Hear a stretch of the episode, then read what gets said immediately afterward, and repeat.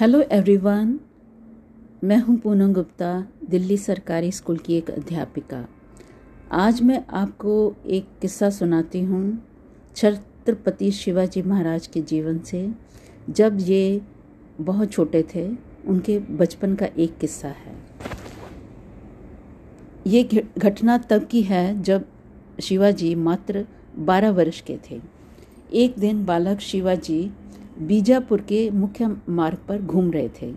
उन्होंने देखा कि एक कसाई गाय को रस्सी से बांधे ले जा रहा है और गाय आगे आगे जाना नहीं चाहती है। डकारती है बार बार इधर उधर कातर ने, नेत्रों से देखती है। कसाई उसे बार बार डंडे से पीटता है। इधर उधर दुकानों आदि पर जो भी हिंदू बैठे थे वे मस्तक झुकाए हुए सब देख रहे थे। उनमें इतना साहस नहीं था कि वह कुछ बोल सकें। मुसलमानी राज्य में रहकर वे बोलते भी तो क्या बोलते?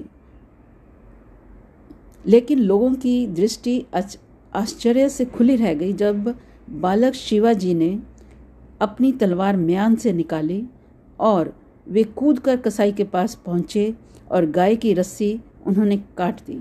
गाय भाग गई एक और। कसाई कुछ इससे पहले बोले, उन्होंने उसका सिर भी धड़ से अलग कर कर दिया।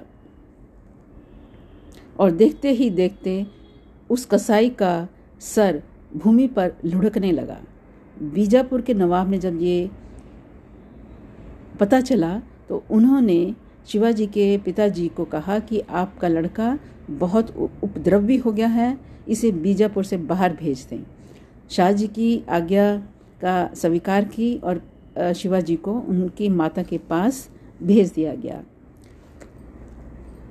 लेकिन अंत में एक दिन वह भी आया, जब बीजापुर के नवाब ने स्वतंत्र हिंदू सम्राट होने के नाते शिवाजी को अपने राज्य में आमंत्रित किया और शिवाजी हाथी पर सवार होकर बीजापुर के मार्ग से होते हुए दरबार में पहुँचे तो न, उसी नवाब ने उनका स्वागत किया और उनके सामने मस्तक झुकाया।